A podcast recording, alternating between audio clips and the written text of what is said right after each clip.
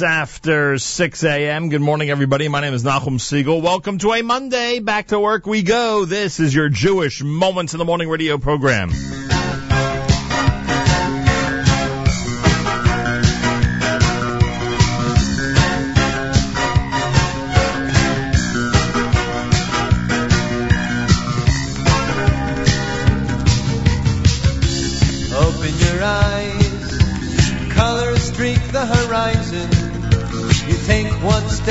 sunshine and smile. Birds chirping above, the beauty of nature around you. Marvelous wonders around you, it's all very clear.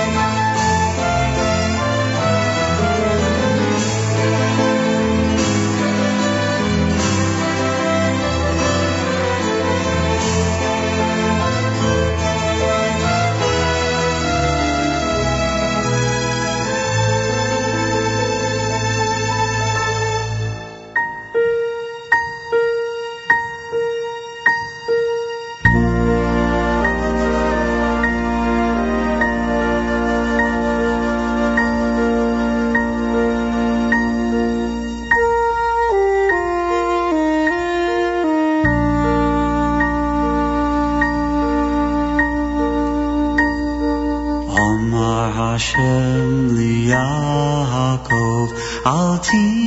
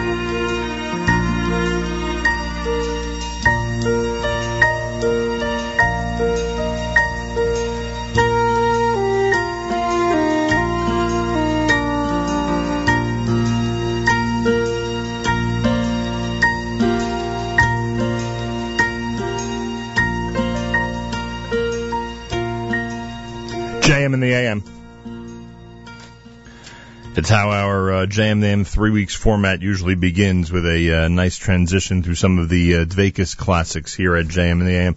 Uh, you heard from Volume 5, uh, uh, Omar Hashem. Volume 4 had Shema Kolenu. Volume 2 had both Gam Kielech and Hine Kel. Our Monday morning theme song, Maasecha Hashem. It's Meir Sherman of course, Regesh Moda'ani opening things up. And we say good morning. It's Monday on this July 6th, the 19th of Tammuz. Hope your fast was fast and easy. And welcome to the three weeks. We are um, in three weeks mode at the Nachum Segal Network. You've got a uh, mostly a cappella three weeks format all through your musical day. And of course, um, great programming otherwise as well. Uh, we'll do this for a period of three weeks, culminating with uh, Tisha B'Av, or the observance of Tisha B'Av on the 10th of Av, Sunday the 10th of Av, uh, two weeks from Sunday. And then we'll get back into our regular format and uh, start heading toward a brand new season, as we call it, at the Nachum Segal Network. JM in the AM Monday, 71 degrees, 8. It's pretty warm out there. 88% humidity, winds are calm. Today, partly cloudy, a high temperature of 81. Then tonight, cloudy skies, a low of 73. Tomorrow, scattered thunderstorms, a high temperature of 88 degrees. Yerushalayim is at 88. Uh, up in Guilford, New York, our friends at Camp Mesorah are enjoying day number, what is today, five? No, it's already day six, right? Wednesday, Thursday, Friday, Shabbos, Sunday. Yeah. Today's already day six of camp. My gosh. Time flies when you're having a good time up there in camp. Uh, up in Guilford, New York, our friends at Camp Mesorah have partly cloudy skies. They're at 55, heading up to 84 later on today. Woo.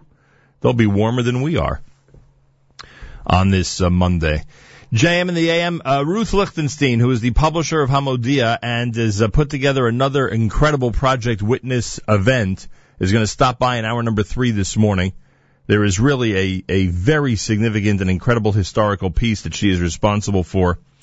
And we will uh, discuss all of that in hour number three later on. Reminder, tomorrow we head to Houston. Randy's going to be here tomorrow morning. We head to Houston, Texas. And uh, Wednesday's show will be our visit to Houston, our three hour visit to Houston in the aftermath of the massive flooding and the damage done to the uh, Jewish community and neighborhood down in Houston at the end of May. We'll get an update, I guess, what is it, six weeks later? We'll get an update, we'll find out what's going on, see if we could help in any way. And um, this is part of the JM and the AM outreach to uh, other areas of the Jewish world. So a big thank you to those who uh, made it possible for head, for us to head to Houston. We'll do that later. We'll do that uh, tomorrow actually, and then Wednesday you'll hear our show from there, and then we'll get back into a um, into our regular presentations here at JM and the AM. So a big week for us as we head south and try to help out in any way possible. Make sure to be tuned in all through the week at JM the AM, but especially Wednesday morning when we uh, emanate from Houston, Texas, and the uh, Jewish community there. JM and the AM, three weeks format at 91.1 FM, 90.1 FM in the Catskills, Rockland County's at 91.9 on the FM dial. A lot of people heading back and forth to the Catskill region and from the Catskill region this morning. So remember, you have three different radio stations to tune us in, in addition to the NSN app, which is probably the clearest way to hear everything that we do. Round the world on the web, jmandtheam.org.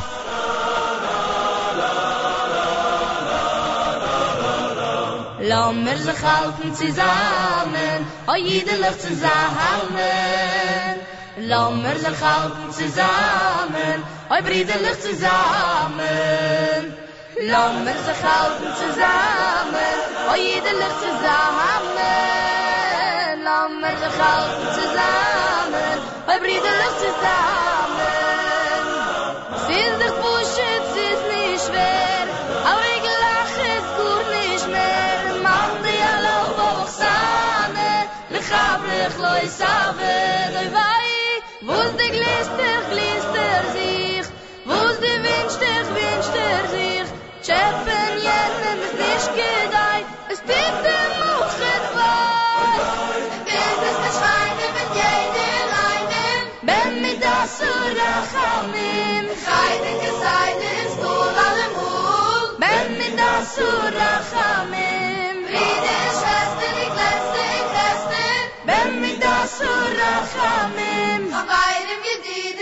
den g'siedn mit da zra gme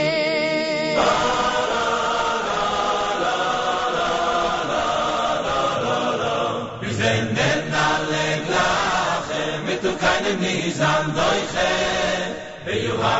la la la kum ma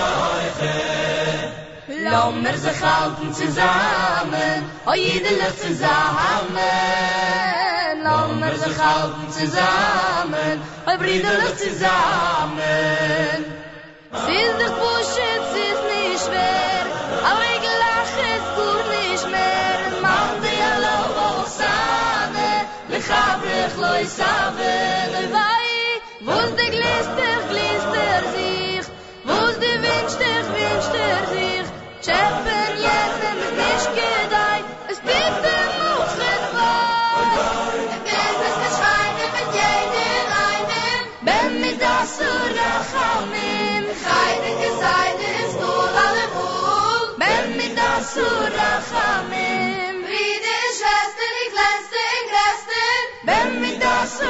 rachamim Chavayrim gedidim Vashidim lechassidim Bemidas rachamim Oh, oh, oh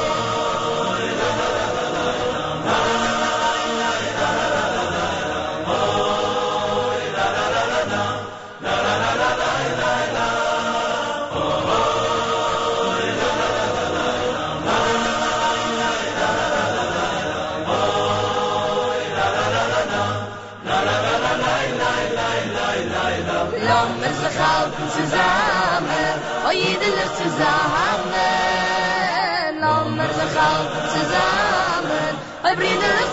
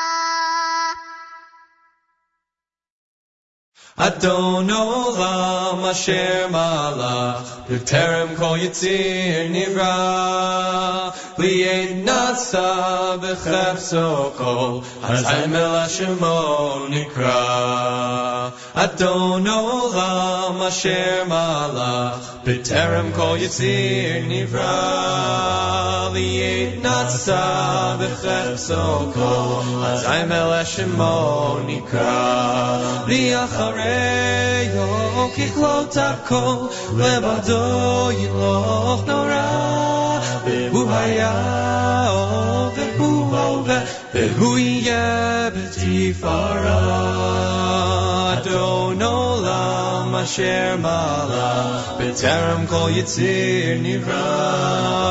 Yeh Nasa B'chefzo Kol. Azay Melech Shemo Nikra V'achareyo Kichlot HaKol Lebado Yiloch Nora Behu Haya O Behu Hove Behu Yeh B'tifara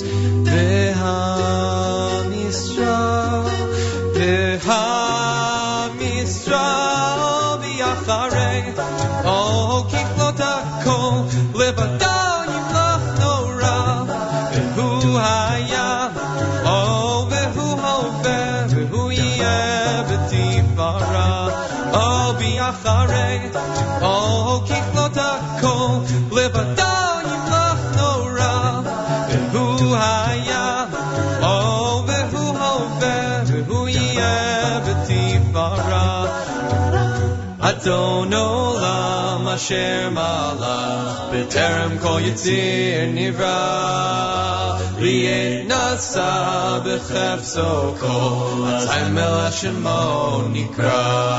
V'achareyo Kichlot HaKol Lebado Yiloch Nora Behu Haya O Behu Hove Behu Yeh B'tifara V'yado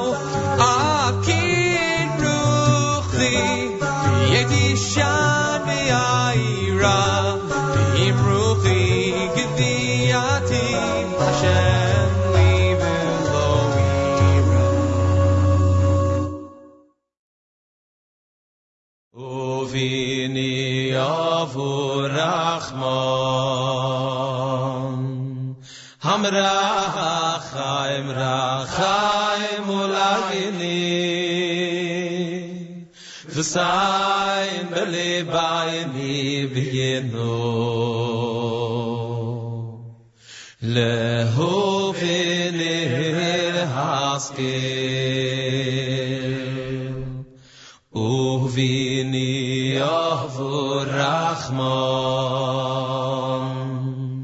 Hamra khaim ra khaim ulaini vesain bele bayni beyno le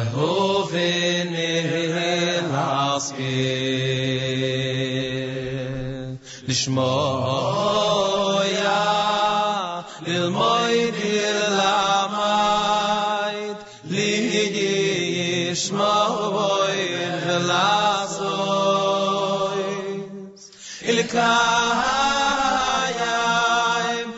kovol divrai salve toiru sechu beyahavu lishmo ya il moy dir la mait li ishmo voy vlasois ile kah es kova vol di evrai sal mi toy ru sekhu ve ahavo ve ho ay ra ena ni ve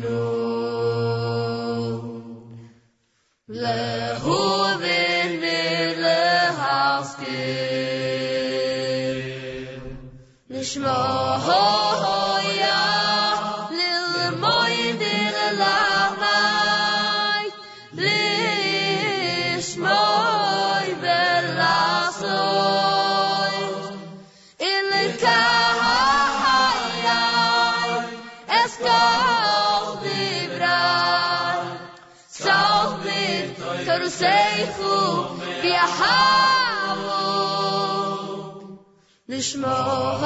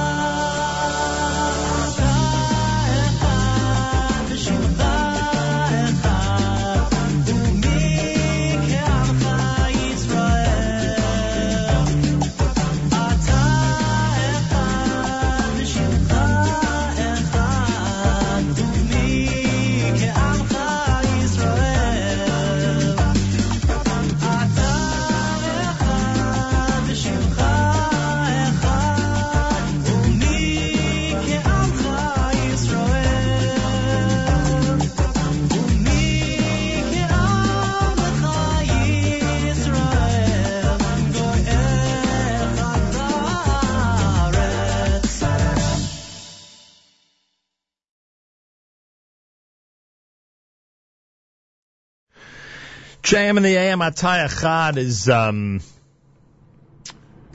oh where are we here? There we go. Ataya Chad is uh is from six thirteen from the Yesh Chadash CD. Avinu done by uh, the cast of Hamisha Gezangin. Kol Ish with Adon Olam. You heard Ah Ah Ah done by the Yeshiva Boys Choir. Ahavas, a song from Donnie Gross. And uh, the cast of uh, Hamisha Otzros with Achdus to open up that set here at JMA Monday morning broadcast. Thanks for joining us at America's one and only Jewish Moments in the Morning radio program. Heard on listeners sponsored WFMU East Orange, WMFU Mount Hope, Rockland County at 91.9 on the FM dial, broadcasting live from the Sonia and Robert Gold studios in Jersey City, New Jersey. Around the world on the web, jmam.org. Galei Tzal in the background. News from Israel coming up. Reminder, Randy is in tomorrow. She's going to be uh, doing a Tuesday jam in the AM while we head down to Houston. Our Wednesday show is going to be down in the uh, Houston, Texas area where we'll be visiting and uh, finding out how we can help with the flood ravaged area of uh, the big post Shavuos flood that took place down there in Houston. So we'll be down there tomorrow. The show is Wednesday between 6 and 9. Make sure to be tuned in. A big thank you to our friends at Traveler's Choice who are absolutely amazing in helping to make the arrangements to go down to Houston and to be there. So I thank them very, very much. And um, we'll be uh, doing the show from there on Wednesday morning. Galei on the background news is next and plenty more here on a three weeks format Monday. Hope your Shiva Asar B'Tammuz fast was an easy one. We say welcome to a Monday morning. Ruth Lichtenstein, Project Witness, has a major event next week. She'll join us live in studio coming up at JM in the AM. Galei Tzal, Israel Army Radio, 2 p.m. newscast for a Monday is next. Boker Tov from JM. גלי צה"ל השעה שתיים, כאן שיבל כרמי מנסור עם מה שקורה עכשיו.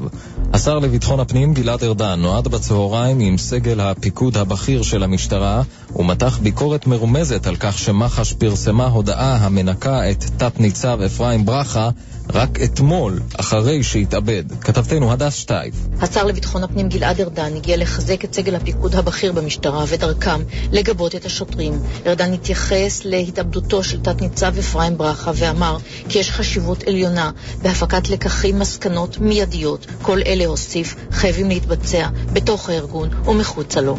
אורנה, שהייתה פקודתו של ברכה גם בימים האחרונים, אמרה לעידן קבלר בגל"צ, שפכו את דמו, צריך להקים כאן ועדת חקירה. ריסקו לו את, ה, את הנפש, לקחו לו את השם הטוב שלו יום-יום לפני כל המערכת המשפטית והתקשורת, ויואב יצחק בפרט. צריכים לעשות חושבון אה, נפש מאוד מאוד רציני. אני קוראת לקיים ועדת חקירה ולחקור מי עומד מאחורי אה, הרדיפה האובססיבית של יואב יצחק. בוועדת הכלכלה של הכנסת החל הדיון הציבורי על מתווה הגז. הממונה על ההגבלים העסקיים הפורש דיוויד גילו אמר שם, כל עוד נובל אנרג'י תחזיק גם בתמר וגם בלוויתן, לא תהיה תחרות. אני רק חושב שהיה צריך במתווה לשים יותר משקל על התחרות, בגלל שמובן מאליו שתחרות הייתה מובילה להורדה אה, של המחיר של הגז הטבעי. כן, אני חושב שכשתחרות לא עובדת, אז פיקוח אה, הוא הפתרון. את הדברים הביא כתבנו ניתאי ענבי. שר הרווחה חיים כץ פיטר את מנכ"ל משרדו יוסי סילמן משום שסירב לפטר שני סמנכ"לים במשרד. בריאיון לעידן קבלר תקף סילמן את השר כץ ואמר הוא סיים כל פגישה איתי אחרי עשר דקות. אני מאושר שעזבתי היום בלי להיגרר לפוליטיקה שמתאימה לוועדי עובדים, שהשר הוא מתמחה בה. אני שלם עם עצמי שיצאתי לפחות עם נשמה נקייה, ולצערי, לצערי, אנחנו נמצאים במערכת ציבורית שלא מסוגלת לעשות שום דבר, וההסתדרות מהלכת אימים.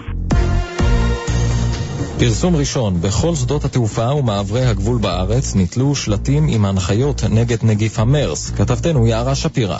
השילוט מורה לכל מי שהגיע מדרום קוריאה ומחצי האי ערב ומפתח חום ומחלה נשימתית בתוך 14 יום לפנות בדחיפות לקבלת טיפול רפואי וליידע את הצוות הרפואי על נסיעתו. ההנחיות האלה מצטרפות לחוזר של משרד הבריאות מלפני שלושה שבועות שהנחה את המוסדות הרפואיים להעביר לבידוד מטופלים שמתעורר חשד כי נדבקו בנגיף. פלסטינים יידו אבנים לעבר הרכבת הקלה בציר שועפאט בירושלים. אין נפגעים ונזק נגרם לרכבת. כתבנו יותם ברגר מוסר שנערכות סריקות אחר חשודים. מעקב מחירי האננס בתוכניתו של רינו צרור. היום שמענו את ניסים, מוכר פירות מירושלים שדורש עבור קילו אננס 90 עד 130 שקלים. מה זה 130? זה תלוי בעונות של האננס. של אננס בשוק, ככה זה. המחיר עולה יקר מאוד, ואז, אבל אנשים עדיין קונים. תתפלא לשמוע, גם לא מרוויחים על האננס. כן, אנחנו הכי יקר, הכי יקר בארץ, אנחנו חושב שהאננס גם הכי טוב בארץ שיש לנו. מזג האוויר, מחר ירידה קלה בטמפרטורות. אלה החדשות שעורך הדר שיפר.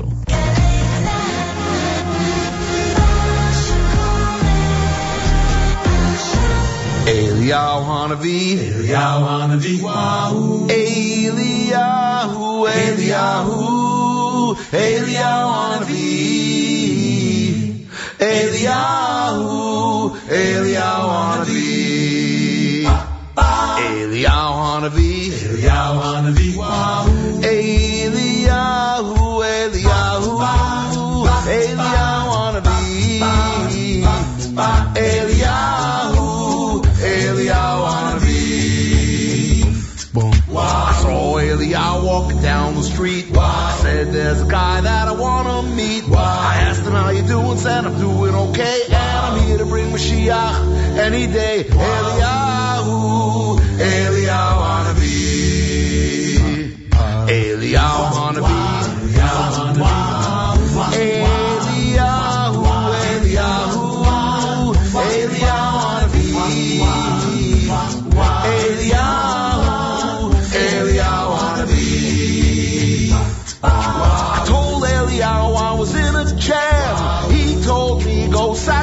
Sacrifice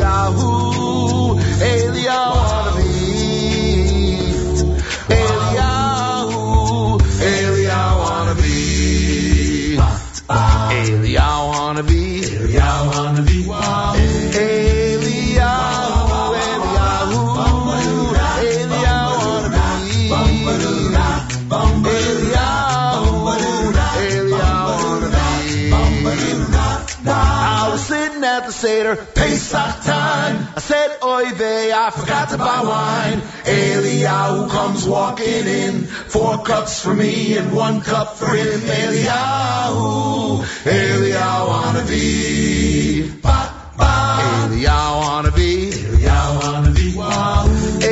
Eliyahu, Eliyahu, Eliyahu Hanavi. Eliyahu, Eliyahu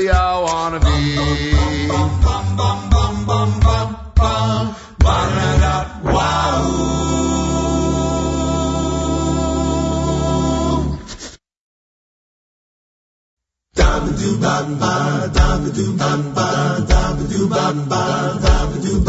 this day, in our, there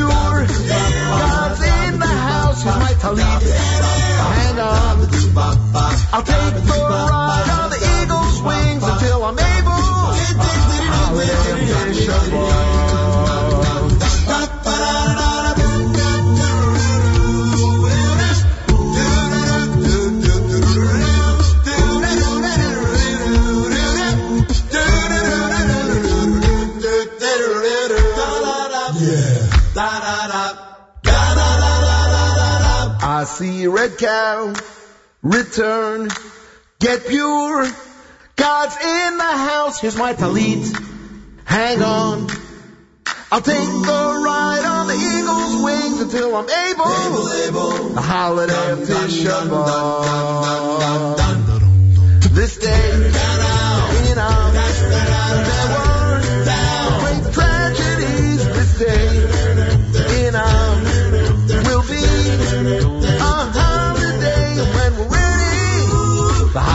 holiday of Tisha B'Av. The holiday of Tisha B'Av. The holiday of Tisha B'Av. The holiday of Tisha B'Av. The holiday of Tisha B'Av. The holiday of Tisha B'Av. The holiday of Tisha B'Av.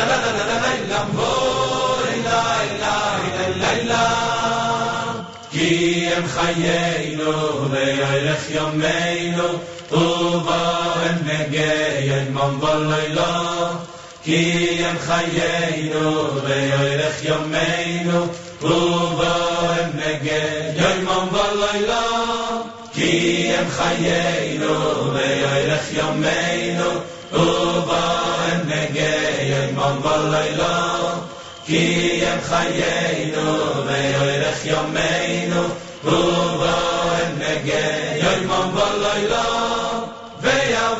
ויבוסכו ויערס עושים ממנו עד עושים ממנו ליילומי ויבוסכו ויערס עושים ממנו עד עושים ממנו ליילומי אוי לי לי לי la la la la la la la la oh la la la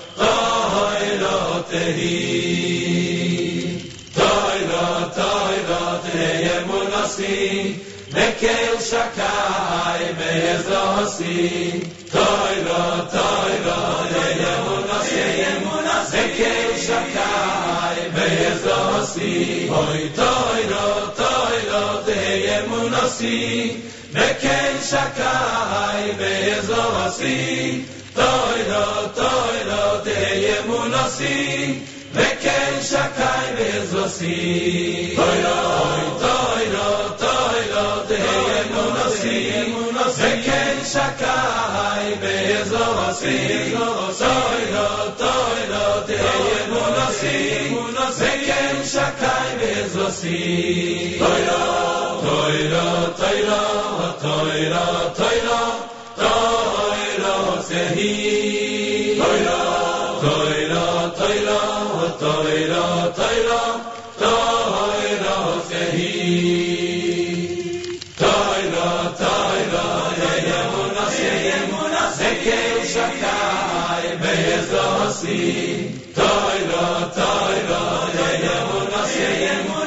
יאו שקאי בייזוסי בוי טוירו טוירו תהי אמונוסי וכן שקאי בייזוסי טוירו טוירו תהי אמונוסי וכן שקאי בייזוסי אוי טוירו טוירו תהי אמונוסי וכן שקאי בייזוסי טוירו טוירו תהי אמונוסי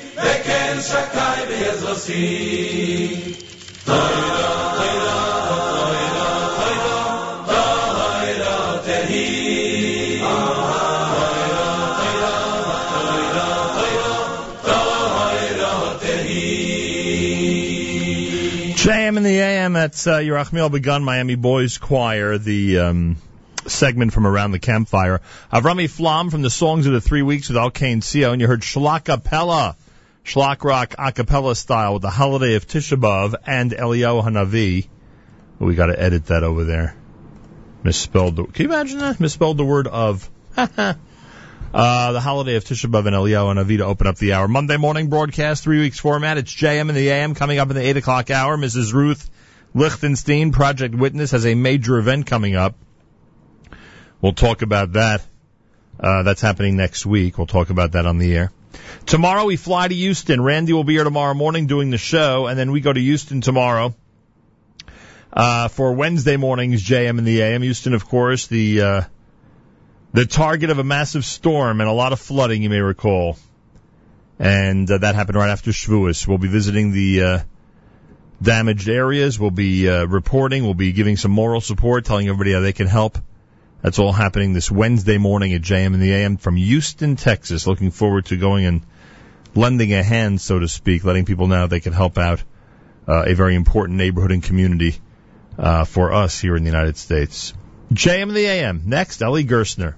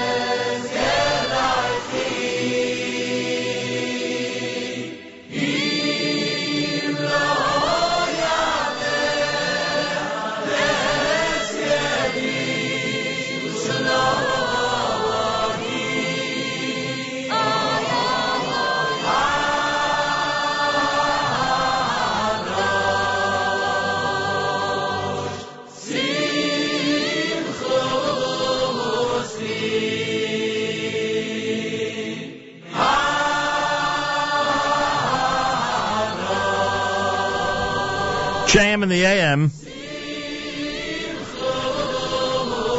Im Eshkachech, done by Eli Gerstner and Company, 7.30 on a Monday. Reminder, we head to Houston tomorrow. Randy's going to be doing the show tomorrow morning. We go to Houston, Texas, and we will be uh, doing the show from there. Wednesday mornings, JM and the AM will emanate from there, where we're going to be exploring the uh, community and neighborhood uh, that was uh, so devastated by the post-Shavuot storms. We'll be down in Houston Wednesday morning's the show. Make sure to be tuned in here at JMAM. First week of our three weeks format with 71 degrees outside and partly cloudy weather with a high temperature of 81. Amazing day on our stream all day long, even though our season is coming to a, uh, to a close, as it usually does toward the beginning of the three weeks. Meir Weingarten, nonetheless, has prepared another great live edition of the Israel Show, which is coming up at 9 a.m. this morning, right after JM in the AM. As the three weeks of national mourning begin, Israel mourns the loss of 26-year-old Malachi Rosenfeld, murdered by Arab terrorists last week. You'll hear his father's heart-wrenching eulogy and the story of the Rosenfeld family. Meir will have that for you. Also, the Israel Show will share with you the orders of the Army General Staff for Shivasar B'Tammuz plus slow and, slow and inspirational Israeli music mix, uh, four to three weeks, all right after JM in the AM coming up starting at 9 a.m. this morning on jmintheam.org. Don't forget to like the Israel Show Facebook page, facebook.com slash the Israel Show. Rabbi Dovid Goldwasser's words, Echanishmas of and Yosef Alevi. Here is Rabbi Dovid Goldwasser with Morning Chizuk. Good morning. The first Nevuah to Yirmiyahu was in Tammuz, 3332. It did not pertain to Yerushalayim, However, in Elul of the following year, the Nevuah concerning the Chorban of the Beis Hamikdash, the destruction of the Holy Temple, was revealed. At that time, Yirmiyahu was accused of treason because his Nevuah was somewhat demoralizing. Yirmiyahu was then cast into a dungeon, but Tzidkiyahu Melech saved him. Yirmiyahu was born on Tisha. It was disturbing to him, as he had to be the one who would be the Navi of destruction, especially as it concerned his people and the land that he loved so much. The first attack on the Beis Hamikdash was led by one of the ministers of Nebuchadnezzar. On the seventh of Av, which fell out on an Erev Shabbos, the enemy entered into the Beis Hamikdash, where they staged a great feast and then vandalized the Beis Hamikdash. On the day of Tisha B'av itself, the Beis Hamikdash was set aflame, and the fire burned for 24 hours. A small group of Jews remained in Yehuda. Many died of disease or were killed. A number were taken into exile to Bavel. Others fled to France, Germany, and Spain. In the year 3742, Hordus began the rebuilding of the Beis Hamikdash. As is recounted in Masechta Bava Basra, this was 334 years later. The Beis Hamikdash was in a bad state of disrepair. Even though Bava Ben Buta, one of the Tanoim, made the suggestion, the Bnei Israel were suspicious of Hordus' offer. Knowing the havoc that he wreaked in Klal Yisrael, they were afraid it was just another evil scheme of Hordus. In the year 3750, the Beis Hamikdash was completed, and Hordus placed a large golden eagle above the entrance of the Beis Hamikdash. Sometime later, as Hordus lay dying, the rumor spread that he had already died. Some Talmidei Chachomim then went and tore down the golden eagle. This was an affront from the gates of the Beis Hamikdash. When the people were caught, they were brought to Hordus, who then had them burned. The second Beis Hamikdash was destroyed in 3829. The various factions in Yerushalayim, though they were impoverished and weak, all united to fight against the Romans. A Roman historian records that Titus was wounded during this fighting. Some of the Roman soldiers deserted to the Jewish side. They didn't believe they would be successful in conquering Yerushalayim. However, on the 17th of Tammuz, the walls were breached, and on Tisha B'Av, 3829, fire was set to the Beis Hamikdash.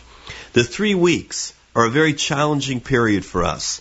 We realize the magnitude of our loss and what has transpired during this time. Chazal suggests that during the three weeks, we take out time each day to do tshuva, repentance, and also to reflect on the destruction of the Beis Hamikdash and what life is in Golus, in the exile. It is important during this time that we hope and we pray for a glorious future, for the future in which the Beis Hamikdash will be rebuilt, the third and final Beis Hamikdash, and we will see the coming of Mashiach bimheira. This has been Rabbi Dovid Goldwasser bringing you morning Chizuk. Have a nice day. JM in the AM Mondays, we've kicked off our uh, three weeks format at 91.1 FM, 90.1 FM in the Catskills. Rockland County at 91.9 in the FM dial. Special greetings to those who are traveling from the Catskills back to the New York, New Jersey area this morning, many of whom are listening on three different radio stations at three different times. Well, we have had a, a wonderful relationship, as so many of you know, with uh, Josh Mehlman and the folks at Travel Cell. In fact, again, next month, they're going to be responsible for our communication as we head to Israel uh, to do yet another couple of days of programming uh, during the month of August. So uh, they've been amazing. Uh, and we'll talk about that, and we'll talk about Israel and what they're offering everybody in uh, just a few minutes. But uh, we could not have been prouder to see that he and everybody else at the FJCC, the Flatbush Jewish Community Council, they went ahead in a strong outpouring of unity and appreciation, they presented the police department, the NYPD, with a donation of $10,000 in memory of three police officers who fell in the line of duty. They also welcomed three brand new chiefs to the helm of patrol in Brooklyn Borough South. The Flatbush Jewish Community Coalition, excuse me, Jewish Community Coalition, FJCC, in partnership with Flatbush Hatzalah, Flatbush Shomrim, and local elected officials, held an NYPD appreciation event and presented the FJCC Heroes Fund to the Patrolmen's Benevolent Association, Sergeants Benevolent Association, and Lieutenants Benevolent Association. Josh was quoted as saying he chairs the FJCC, the Flatbush Jewish Community Coalition. He was quoted as saying, today we commemorate the memory of those officers who paid the ultimate sacrifice for all the citizens of New York City and honor those who serve all New Yorkers every day. Words can hardly express our community's gratitude. Josh Mehlman, welcome back to JM in the AM. Thank you, Nachum. Good morning What an- and to all the listeners. What an amazing gesture. I can only imagine how the uh, officers and the um, uh, uh, the uh, the police personnel of the NYPD reacted to this gesture. Yes, it was a very beautiful event. Very brief. Sure, we actually ha- held it in the uh, Flatbush Hatzalah building. It was an Achdus event. There was two focuses on this event. One was Achdus in the Flatbush community, which is what the FJCC, our Flatbush Coalition, has been doing for the last two years since we started. The chairman, the honorary chairman, I should say, of the Flatbush Coalition is Malcolm Holman, your good friend and radio co-host, uh, radio uh, personality.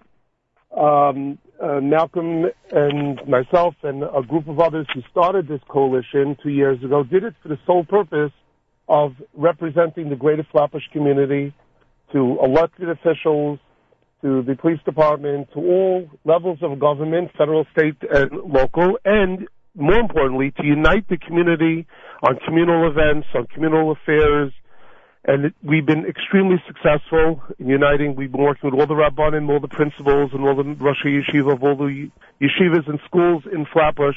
We now, in Flatbush, work as a team. There's a community effort on everything that's going on, and we're very thankful to HaKadosh Baruch Hu that we're able to do that. This event, Nachum, was such a Kiddush Hashem. It presented Achdus to the police department. A lot of times they say, hey, this guy is Jewish is calling me, that guy is Jewish is calling me. Here they came, they saw all the people who work in the greater Flatbush community, which is perhaps one of the largest communities in the entire United States, Jewish communities.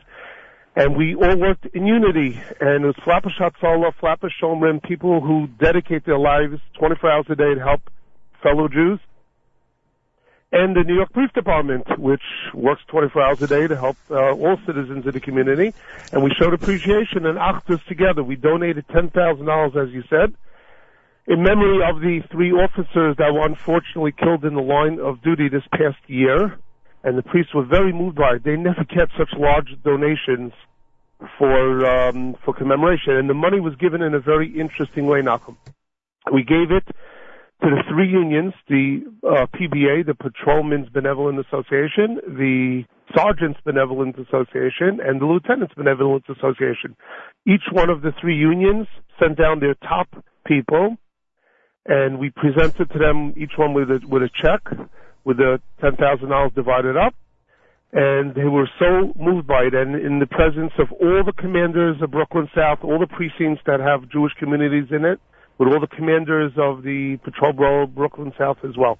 Josh, it was a very beautiful event. Josh Mehlman's with us, Flatbush Jewish Community Coalition. You hear about the gift that they presented to the uh, different branches of the NYPD and the uh, Achdus, the unity that is uh, that is being formed or that's uh, continuing to uh, express itself through this unique group. Uh, It can be very confusing uh, for people outside the Jewish community to uh, understand who's representing the Jewish community and how many different organizations and interests there may be out there. So it's good to have one coalition uh, in your neighborhood that's able to represent everybody. By the way, I read in, in addition to the uh, the awards that were given and some uh, uh, some very um, uh, wonderful plaques and uh, and honors that were given uh, to different people at the event, you actually met somebody whose wife in the line of duty was saved by Hatzalah members 20 years ago. It was an amazing story. The head of the Sergeants Benevolence Association, SBA, got up at the event and asked me, said, Josh, can I just say a few words? And he said, I want to speak on behalf of all the unions. I got up and he said, you know, this is a, a unique, large, beautiful gift that your community has given us today. And it will go to help all the officers in Brooklyn South and all the precincts that represent the Jewish community. He says, but this is not the first time that your community has helped the NYPD. He says, you know when the first time was? That over 20 years ago, he says, I was an officer in the 70th precinct, right in the heart of Flatbush, in the 7-0, and was a uh, uh, thief or someone that they arrested for some crime that was somehow able to get loose once they arrested them in the precinct, grabbed an officer's gun, and started shooting and shot two police officers in the precinct. And very seriously. And he said that Hatzola paramedics came to the rescue within minutes and they saved the lives of those two officers. He says if not for them, they wouldn't be alive today. And he said, and everyone had a tear in the eye, and he said, you know, one of those officers is my wife. Unbelievable. And, you know, Amazing story. and that was 20 years ago, you know, as, as uh, involved as Hatzalah members were in the community and uh, were out there and were ready to, you know, to, to, to pounce to help people. Obviously, we're much more used to it today. That goes back 20 years and they were there at the forefront to make sure to save someone's life. Pretty amazing. Kol Hakavod. So a big, big thank you and a Kol Hakavod to the Flatbush Jewish Community Coalition, the FJCC in partnership with Flatbush Hatzalah, Flatbush Shomrim, and the local elected officials who held this NYPD appreciation event and presented uh, the Heroes Fund, the FJG, FJCC Heroes Fund to the PBA, the SBA, and the LBA. Josh Mehlman chaired it, and uh, a big Kiddush Hashem, as you heard. I want to thank you because, uh, again, this summer, as you've done before, you are going, you and your uh, staff at Travel Cell are going to make sure to be um, at the forefront of our communications. We're going to be heading to Israel next month, as so many people are doing both this month and next month, and we'll be able to keep in touch and to uh, broadcast from Israel because of the work of Travel Cell. First, tell us, are you seeing because you know what happened last summer, Josh? It's no secret what happened last summer, and I'm sure you had plenty of cancellations, unfortunately, around this time uh, last July. Uh, tell us, are we are we ma- are we making up for it this summer? Do you see a tremendous spike in those traveling to Israel? Baruch Hashem, we see a tremendous spike in people. Obviously, what a difference! Yeah, that's As for sure. Said, what a difference! Last year, everyone was afraid, you know, except for some uh, small unity groups or solidarity groups that tried to go and, uh, you know, show that we're with you. Imi anachi. Unfortunately, last year, because of the war in Gaza, people canceling, people changed plans. This year, Baruch Hashem, people are back in action. People are yearning to go to Eretz Yisrael. People are going. People, huge, huge amount of people went before the July 4th weekend. A lot of people are planning to go after Tisha B'av and, of course, in between. Oh yeah, that's true. Yeah, as big as July is going to be, August is going to be spectacular if uh, if people continue to uh, uh, plan to go the way they are. Uh, what are you doing for everybody out there? What's your company doing to make it even easier to stay in touch with everybody while they're in Israel? Oh, by the way, Doc, now that you gave away the secret that you're going in August, I Yeah. think double the amount of people are going to want to go. Let's hope so. Just to be there while you're there. You know that. Believe you me, I wish that was true. But anyway, let- let's hope you're right. Listen, it's worth traveling, you know, thousands of miles to shake your hand. I No. mean, we are. Yeah. Listen, let's let's be Yes. realistic. Anyway, so what are you doing for the folks this summer to make it an even hotter summer? Okay, what we're doing is we're offering a Nachum Segal special today only You call into TravelCell or order online at travelcell.com. That's E T-R-A-V-E-L-C-E-L-L dot com. Go to the website, you order, you put in promo Nachum Segal, and you get a dollar off every single day that you order. Every item that you order is a dollar off. If it's usually three ninety nine a day, it'll now be two ninety nine a day. And that's uh, everything today only. That's on Nachum Segal Hot Summer Special. That's on top of your unlimited calls, data, and all the other stuff that you do for everybody. That's right. People going not just to Eretz Yisrael, people going to Europe. We have a lot of people who are going to Europe and all types of different missions and tours and or going on their own. People going to China. We even now just had a huge Jewish group that's going to China on a tour. And people going to South America. People going very interesting places. But Travel Cell is there for them to keep them connected with internet, with phone service, with uh, MiFi that enables them to have hotspots for their iPads that are all different devices that people have. They're, of course, what's very, very popular right now that people want to take their own iPhone and their own Android and travel to Eretz Yisrael, travel to anywhere in the world, and they want to keep all their information. They don't want to take a different phone like they used to do in the past. Yeah, okay. What we do is we give them a SIM card. We have experts literally standing by who are experts in every type of possible device that's out there. And they're on top of the technology and they know exactly what to do, what to offer, what settings to change on you. A lot of people say, oh, I know what I'll get, I'll get, I'll go, I'll get my own SIM card and they do it and the, the data doesn't work, the phone doesn't work. They come back from Verizon and get a three, literally a, a bill that costs more than the entire airfare and hotel stay because they didn't realize they have to turn off certain things on the data roaming and they get huge, huge bills and get into fights with their carriers because they're trying to save money on it. And at the end of the day, they would have taken a travel cell, would have cost them less and they would have no aggravation. They would have had our expert customer service and advice on what to take, how to take it, how to make it work. We have a full-time office in Eretz Yisrael with a, with a wonderful staff there that are willing and able and ready to serve, to deliver SIM cards, phones, devices, technical support, anything a person may need. We're ready for you in Eretz Yisrael and here and in Europe as well. All right. So, uh, oh, and by the way, I know that there's a big group from our community going today to either Spain or Italy. There's some group going to either Spain or Italy today. Wish them in a Siyat Tova. Hopefully they have their travel cells with them. So the summer sale you heard about, folks. It's the unlimited calls, data, and internet on everything, the SIM card, smartphones, and devices. That's in honor of the uh, uh, people who are heading to Israel during this summer and, of course, heading anywhere else as well. And uh, anybody who wants to save that extra dollar a day, make sure to use our promo JM in the AM and um, and uh, Josh Mehlman and his staff at Travel Cell will make sure to, to process that for you. That's today and today only. And we thank Travel Cell because they are always our communication center and our method of communication back to the United States when we're in Israel. We'll be doing that again next month and they'll be setting us up to make sure that our studio, no matter where it is, our studio in Israel is completely connected at the ready with what's happening here in Jersey City, New Jersey. Josh uh, Mehlman, yeah. Let me just said, remind everyone the phone number is 877 cell phone or 718-382-6500. We have, we're in Brooklyn. We could just come by and literally in a few minutes get your phone. You don't even have to park. Call from outside. We have curbside service. We're at 1981 Coney Island Avenue between Avenue P and Quentin Road. We're in Lakewood at 252 Fifth Street. We're at Five Towns Judaica in the Five Towns, the heart of the Five Towns. Hashi and his staff are ready to serve. Takes a few minutes. They'll have you out with your SIM card, with your device. We're ready to serve you at TravelCell at TravelCell.com, 877 cell phone. Call today, get a dollar off every single day of every single device that you order. Thank Just mention JM in the AM and Nachum Segal. Thank you, Josh. A great summer ahead, and we look forward to uh, your service in Israel again. Thank you for being part of the team. Thank you, Nachum. Have a great day. Thank you. Monday morning broadcast. More coming up at JM in the AM. Project Witness has a major event happening on July the 14th. We'll explore that with Ruth Lichtenstein and plenty more between now and 9 a.m. if you keep it here at JM in the AM.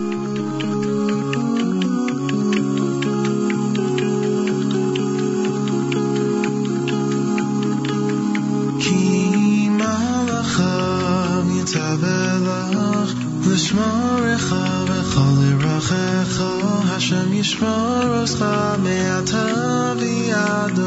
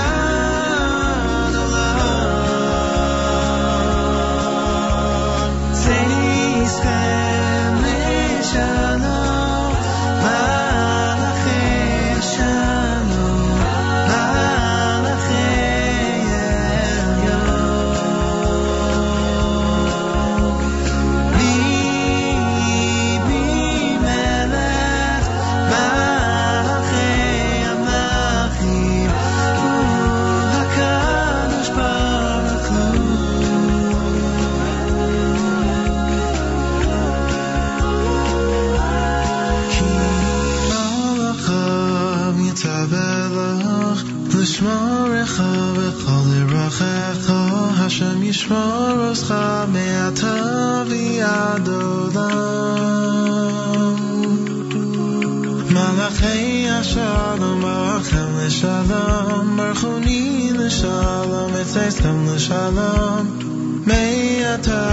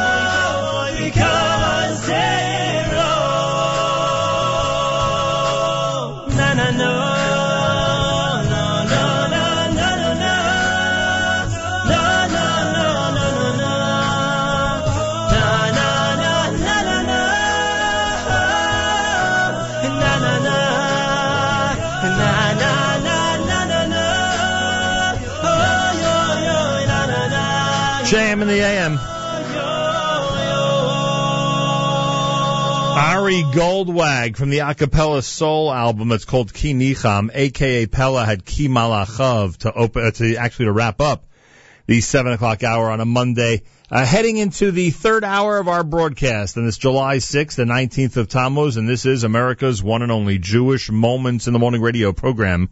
Heard on listeners sponsored WFMU East Orange, WMFU Mount Hope, Rockland County at 91.9 on the FM dial, broadcasting live from the Sonia and Robert Gold studios in Jersey City, New Jersey. Around the world on the web, jmnam.org.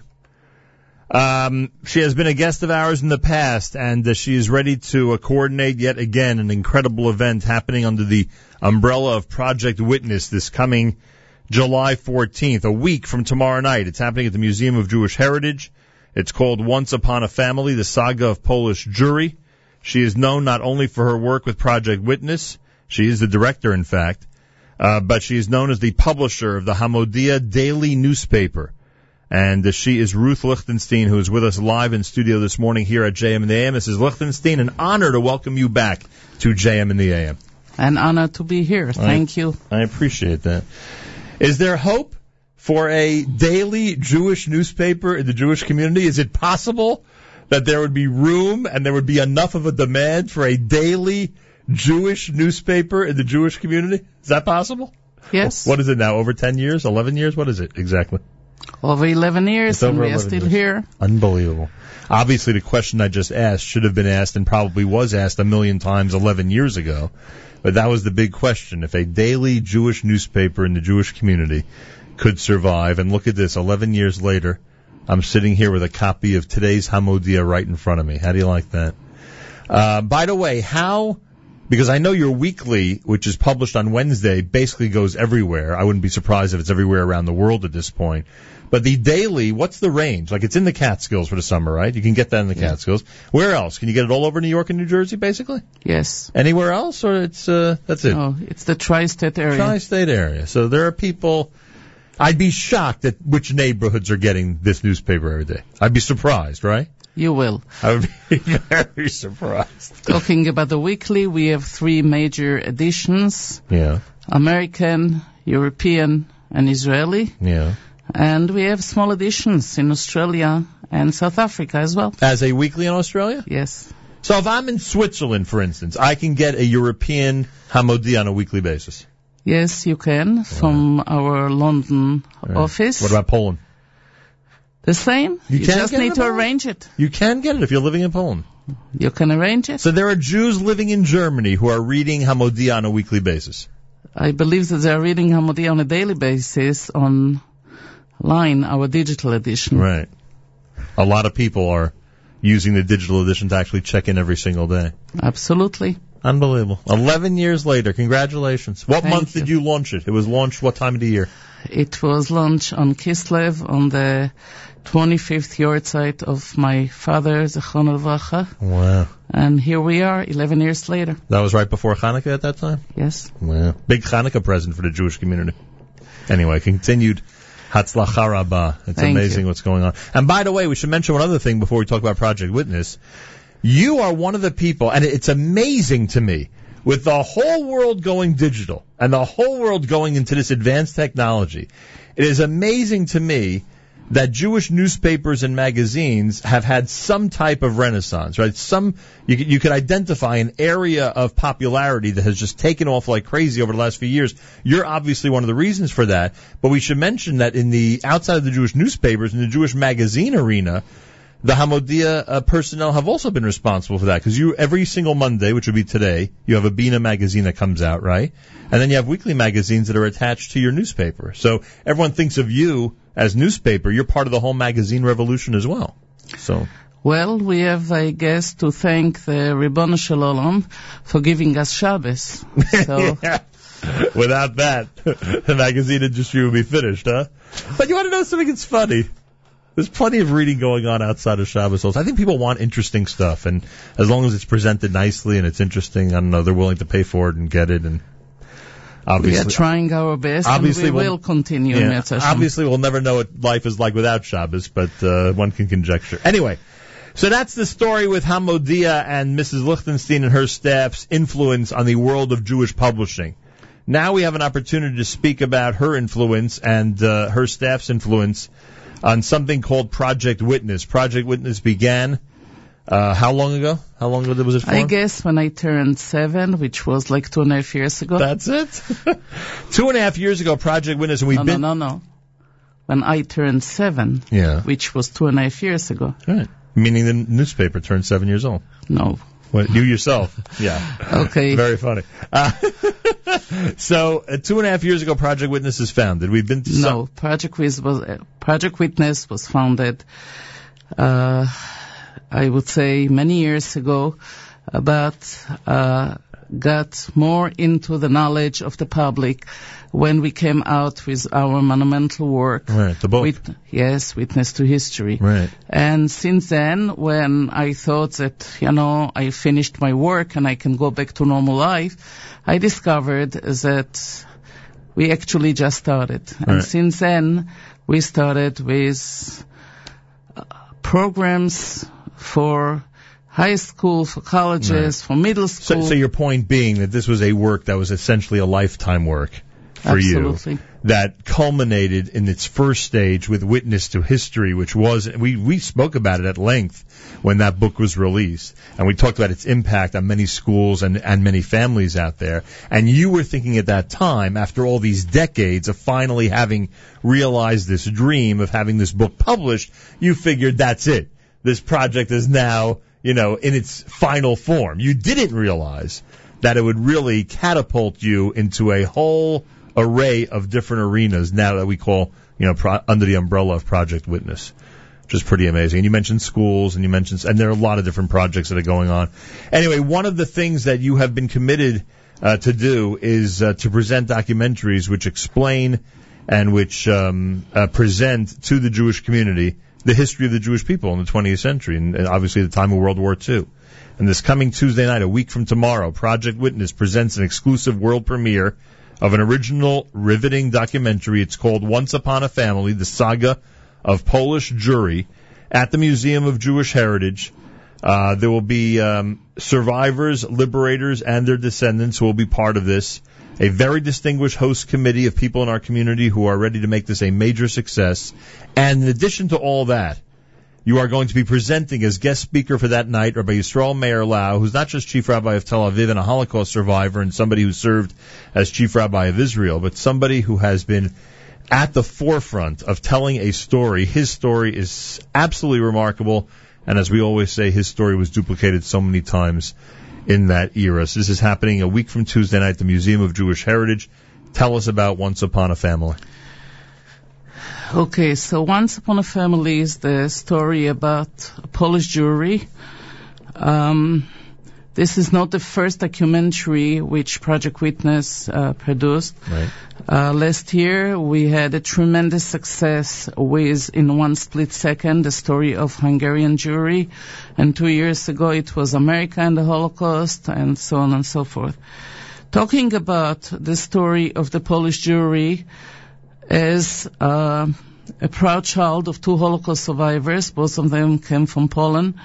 It means a lot to me, but not only to me. It means a lot to a group of people who not necessarily are descendant of Holocaust survivors uh, from Poland, Right. from Hungary, from Germany, from different places, who understands uh, the importance of giving over the story, the right story, our story, our tradition to the younger generation. One of the ways to do it is through documentaries. Uh, this documentary has been worked on for a long time uh, uh, for us. I would say since uh, November.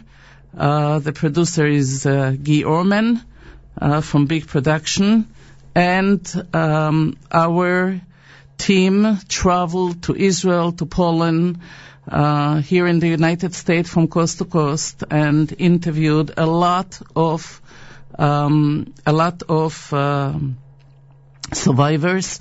We have unique uh, footage that came from different archives. Uh, we have unbelievable stories of people, of communities, Uh, and it's all through, I would say, the glasses of the Jewish family. This is very different than the Hungarian story, right? Polish Jewry it was a completely different experience collectively than the Hungarian experience. Yes, unfortunately, we are talking about over 3 million Jews who lived in Poland. I mean, the Jewish history in Poland is going back to 800 years, and some historians will say 2,000 years. And we are talking into a place which turned into the graveyard of um, of the of the European Jewry, where the Nazis decided to execute the final solution, as they called it, in Poland.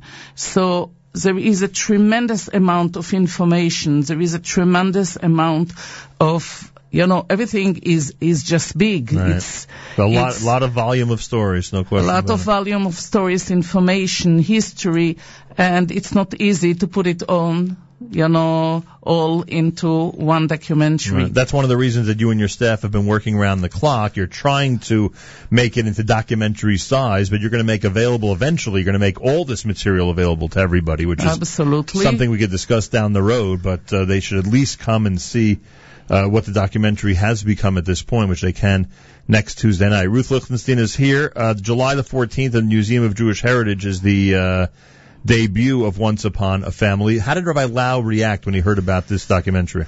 He was very pleased about it. He was very pleased last year to come as well.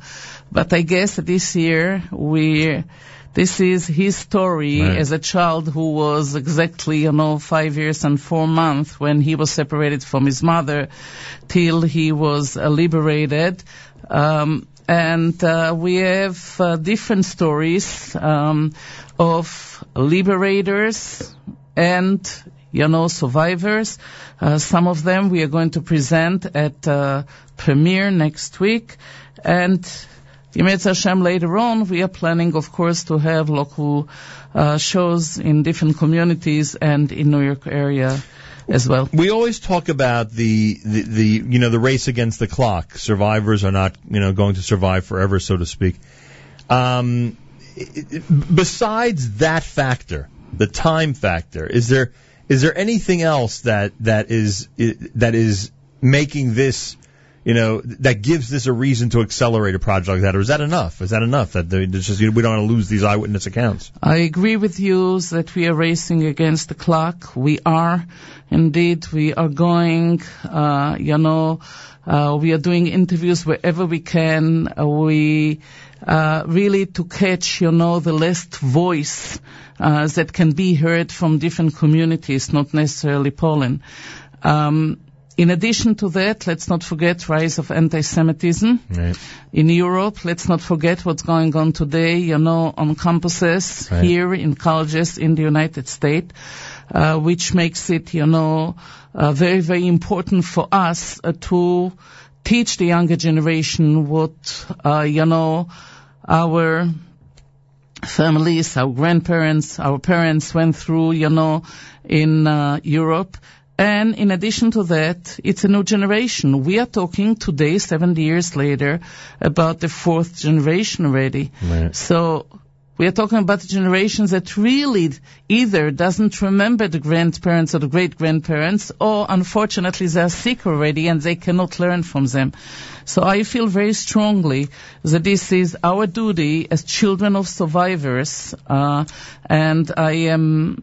I have no words to thank the committee behind us who is so strong, all of them children of survivors who feel the important uh, needs that we have here to give it over. And I am convinced that if we are not going to do it, Nobody will. nobody will. Um, th- there is an amazing active group, and they should be commended. And I'm sure you'll recognize many of them at the event next Tuesday. A lot of great people who are involved who want to uh, make sure that this stays alive as long as possible. And that's and, and it's not really for today, but your ultimate goal, obviously, is for all Jews and non-Jews to see this and to be aware of it and be educated. Obviously, now the focus is on getting this out and making it available to our community.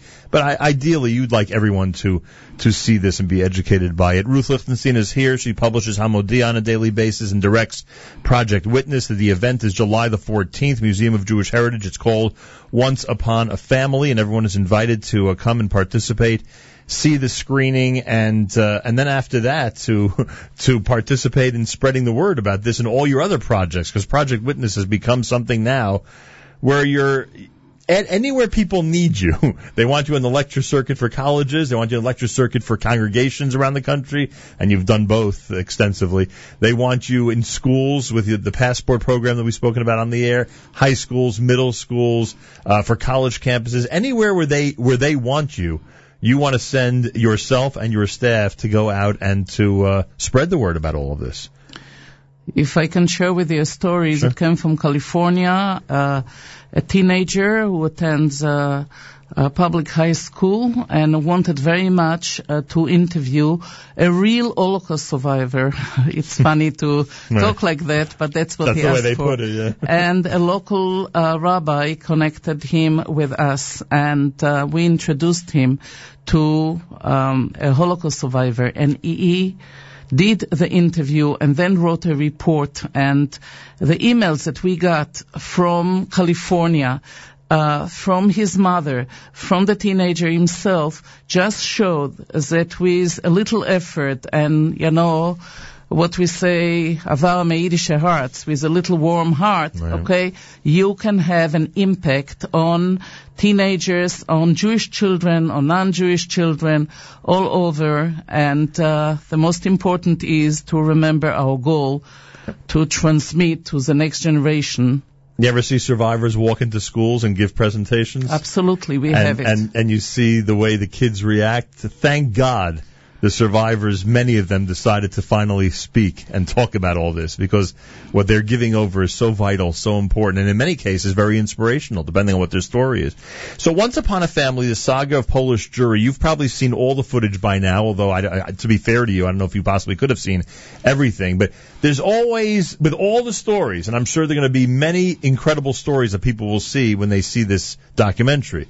Is there one that sticks out with you that was just so emotional, so you know, so so touching to your heart that was beyond even the others that were presented in? Is there one that you recall as you were going through all this uh, research?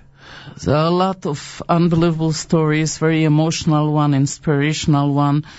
Um, maybe the story of uh, a woman uh, from Lodz. She lives in Israel. Her name is Dvorah.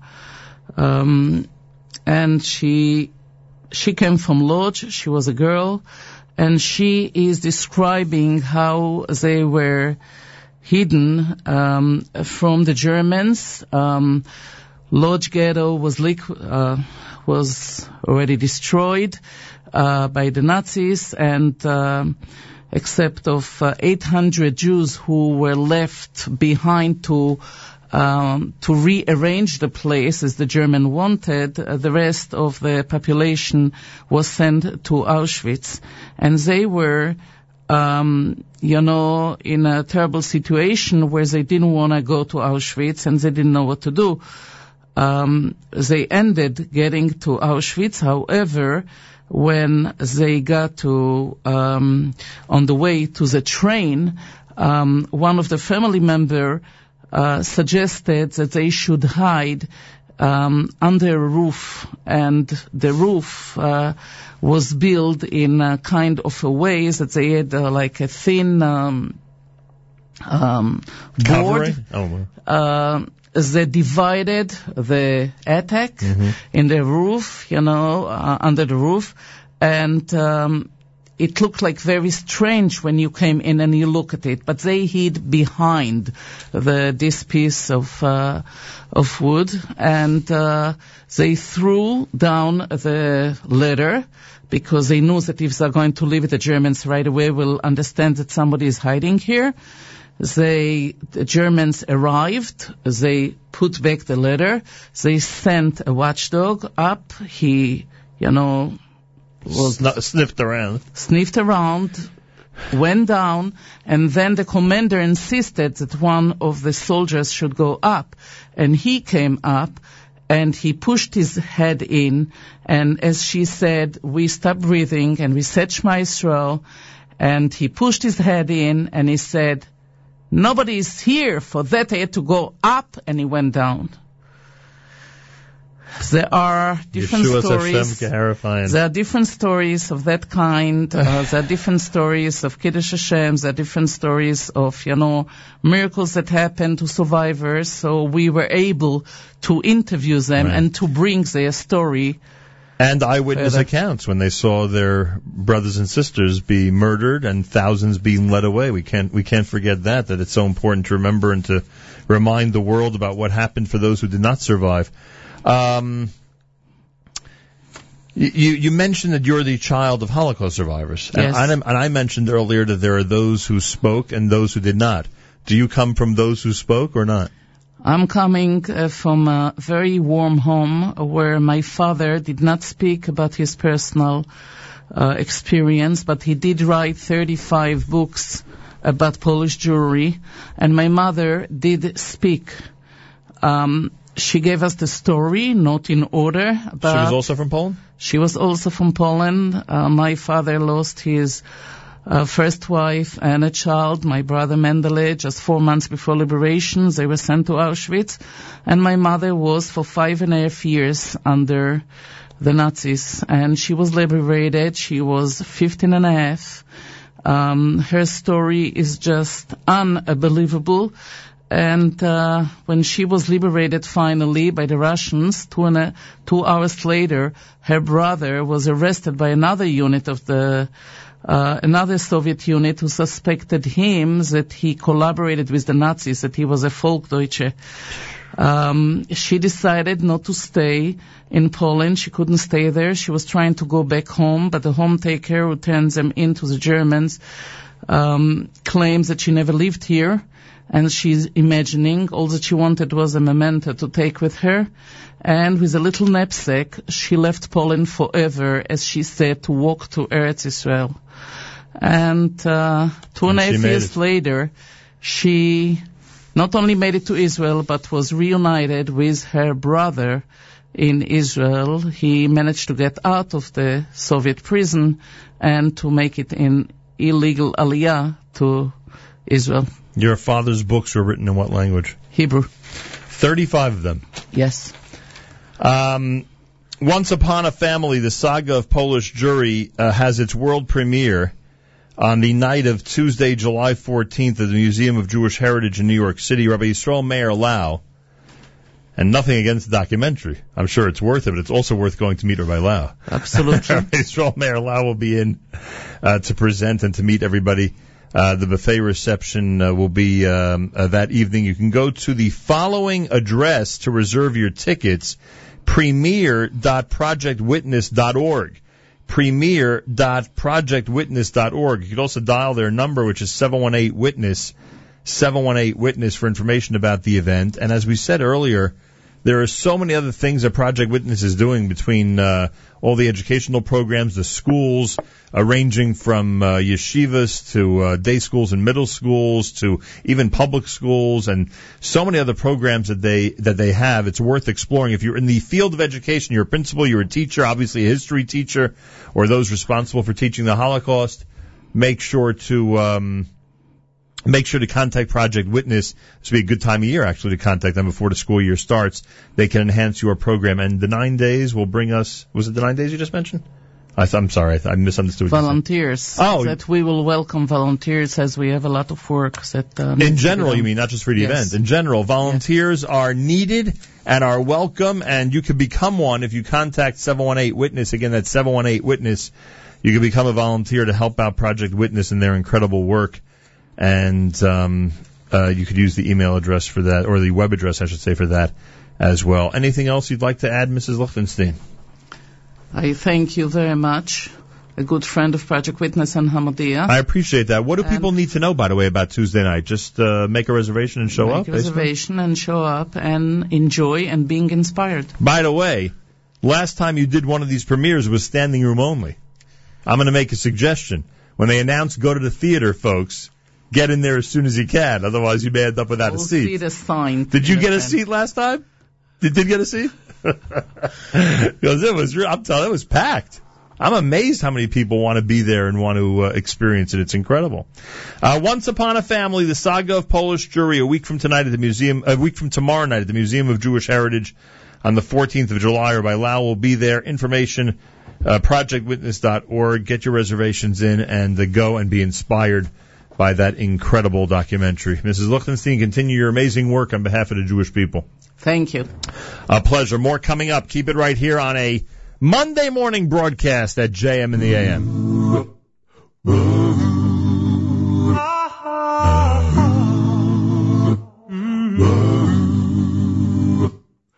כי ניחם השם ציון, ניחם כל חורבוי סהו, ויוסם מדברו כי ידן, וירבוסו כגן השם. כי ניחם השם ציון, ניחם כל חורבוי סהו, و یاسه میدار ایدن ویر باسا pigarashem Sasayim simcha yiman zeiva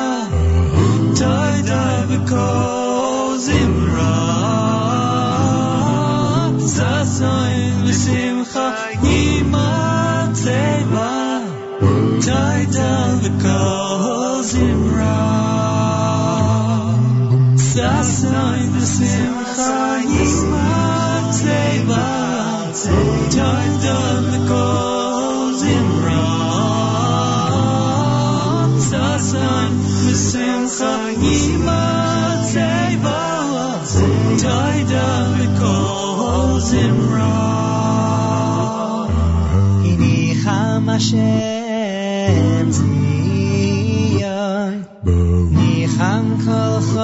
hajszeha. Maja semmit balra kérjéden, Hejába szakigára sem. Kini halmases zijaj, Niham kachar hajszeha. Maja semmit balra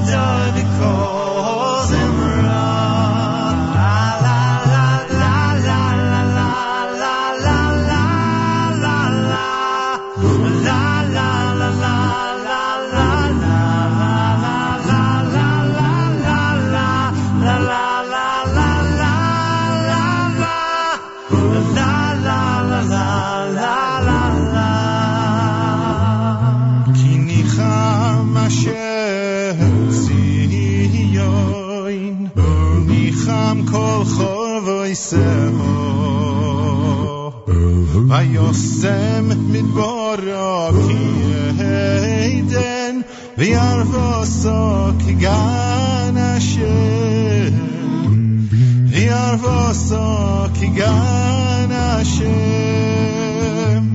Vi är sakiga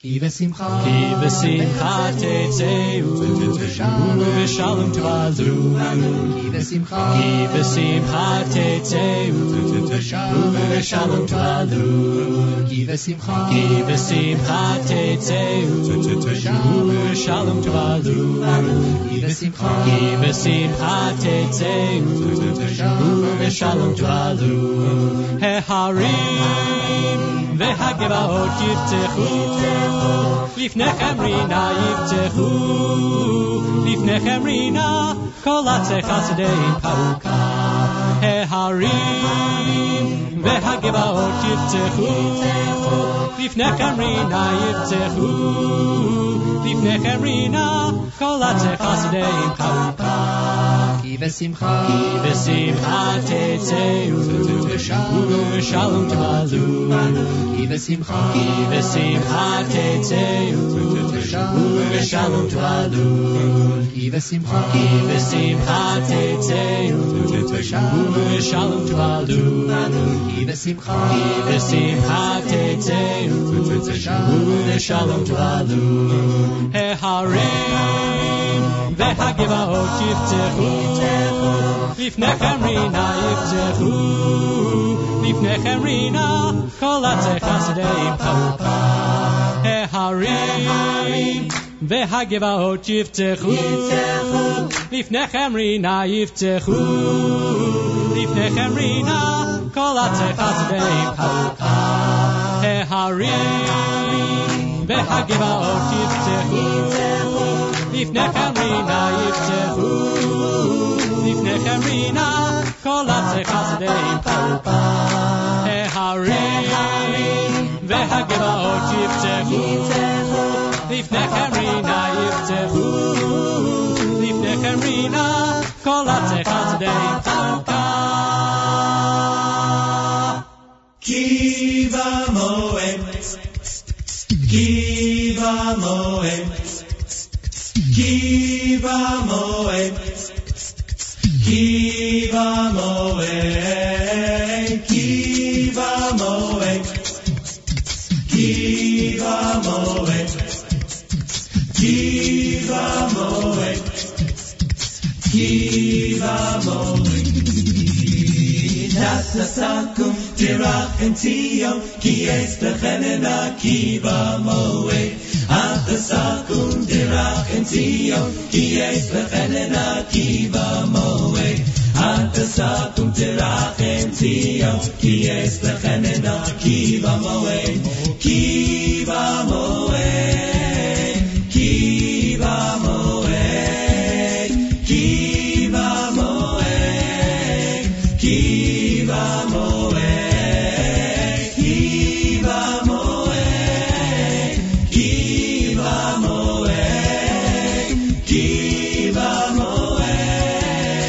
Ki them away. Atazaku, ki Kies lechanena, keep them away. Atazaku, Hirachetio, Kies lechanena, keep them away. Atazakum, Tirachem, Sion, Kies lechanena, ki va away.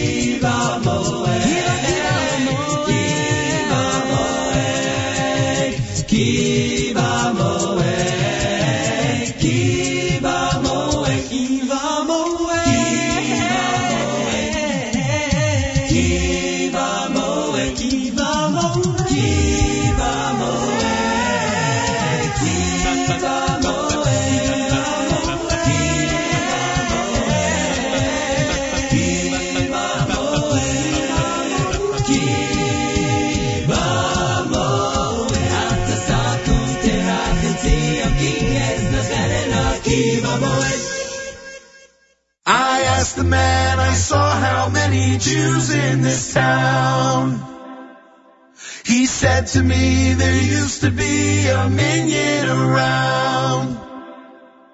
But one of us passed away and we've been feeling down. Yet now it seems as though another Jew has been found. Won't you stay with us for Shabbos, Minyan Man? I stepped off the bus in Mobile, Alabama. Was slowly setting on the bay. It was six o'clock on a summer Friday afternoon. Shabbos was an hour away. I walked around the town wondering what to do. The Shabbos is no time to be feeling blue.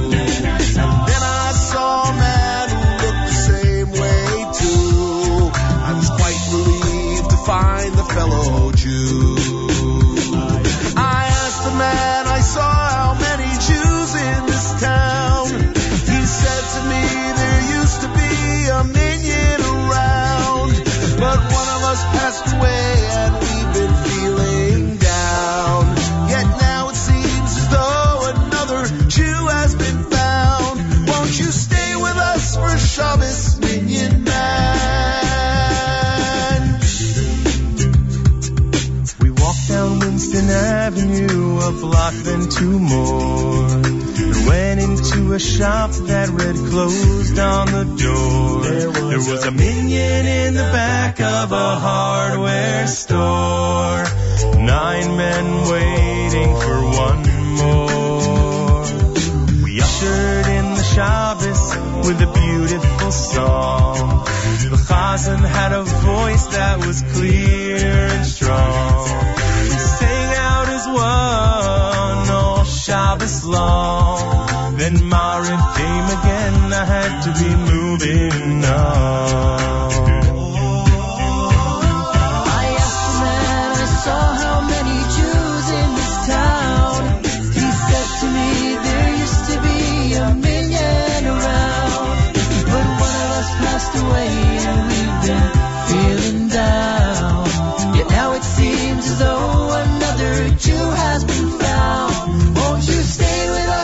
Shabbos, minyan man?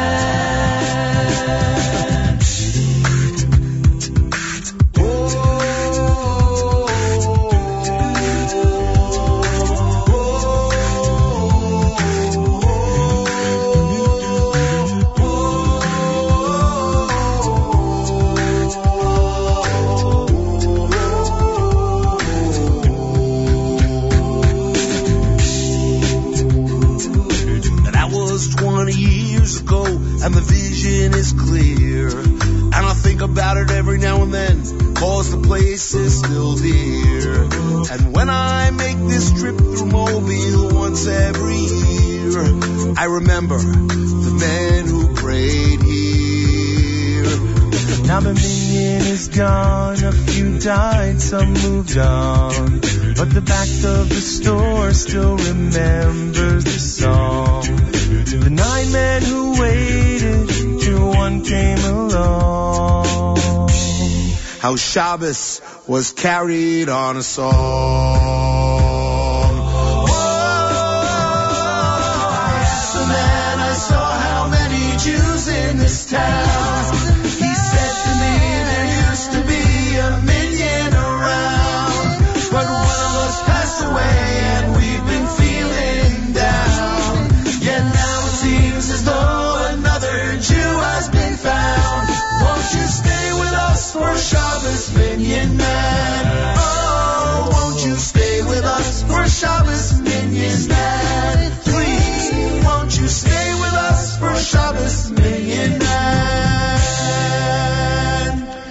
Schlacapella, very, very popular tune, Minyan Man.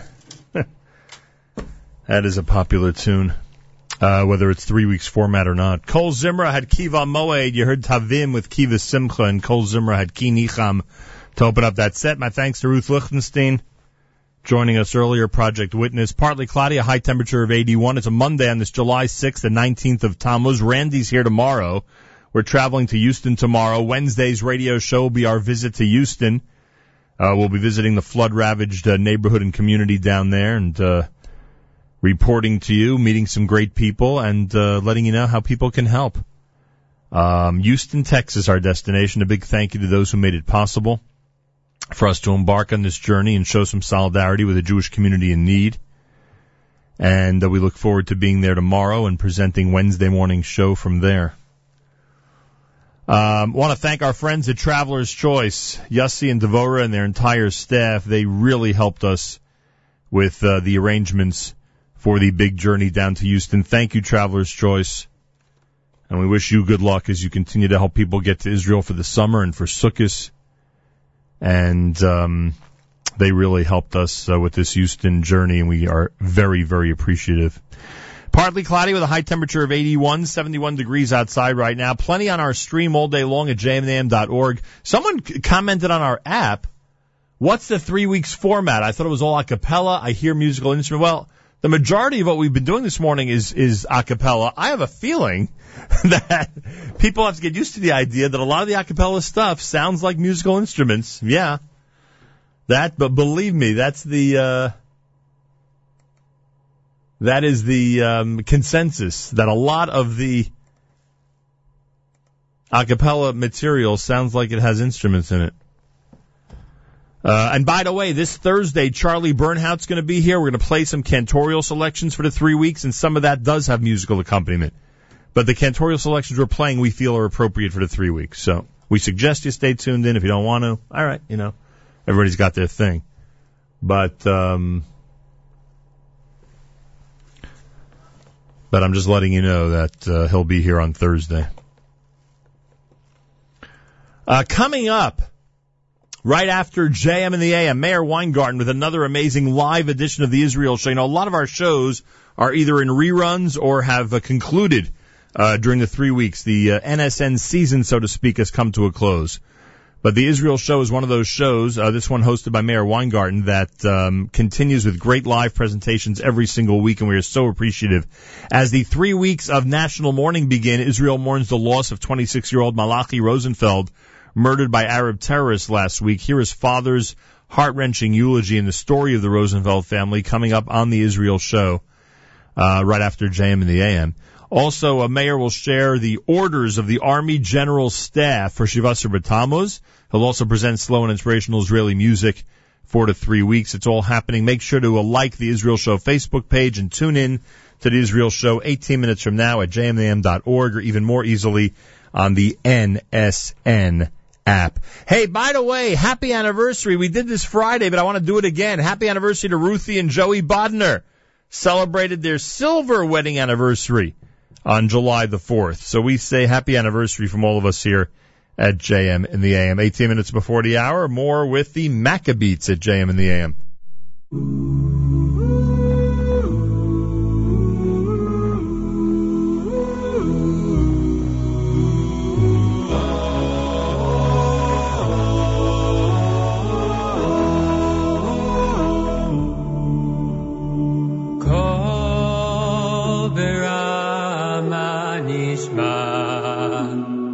Berama nishma, Rachel mevaka, alvaneha,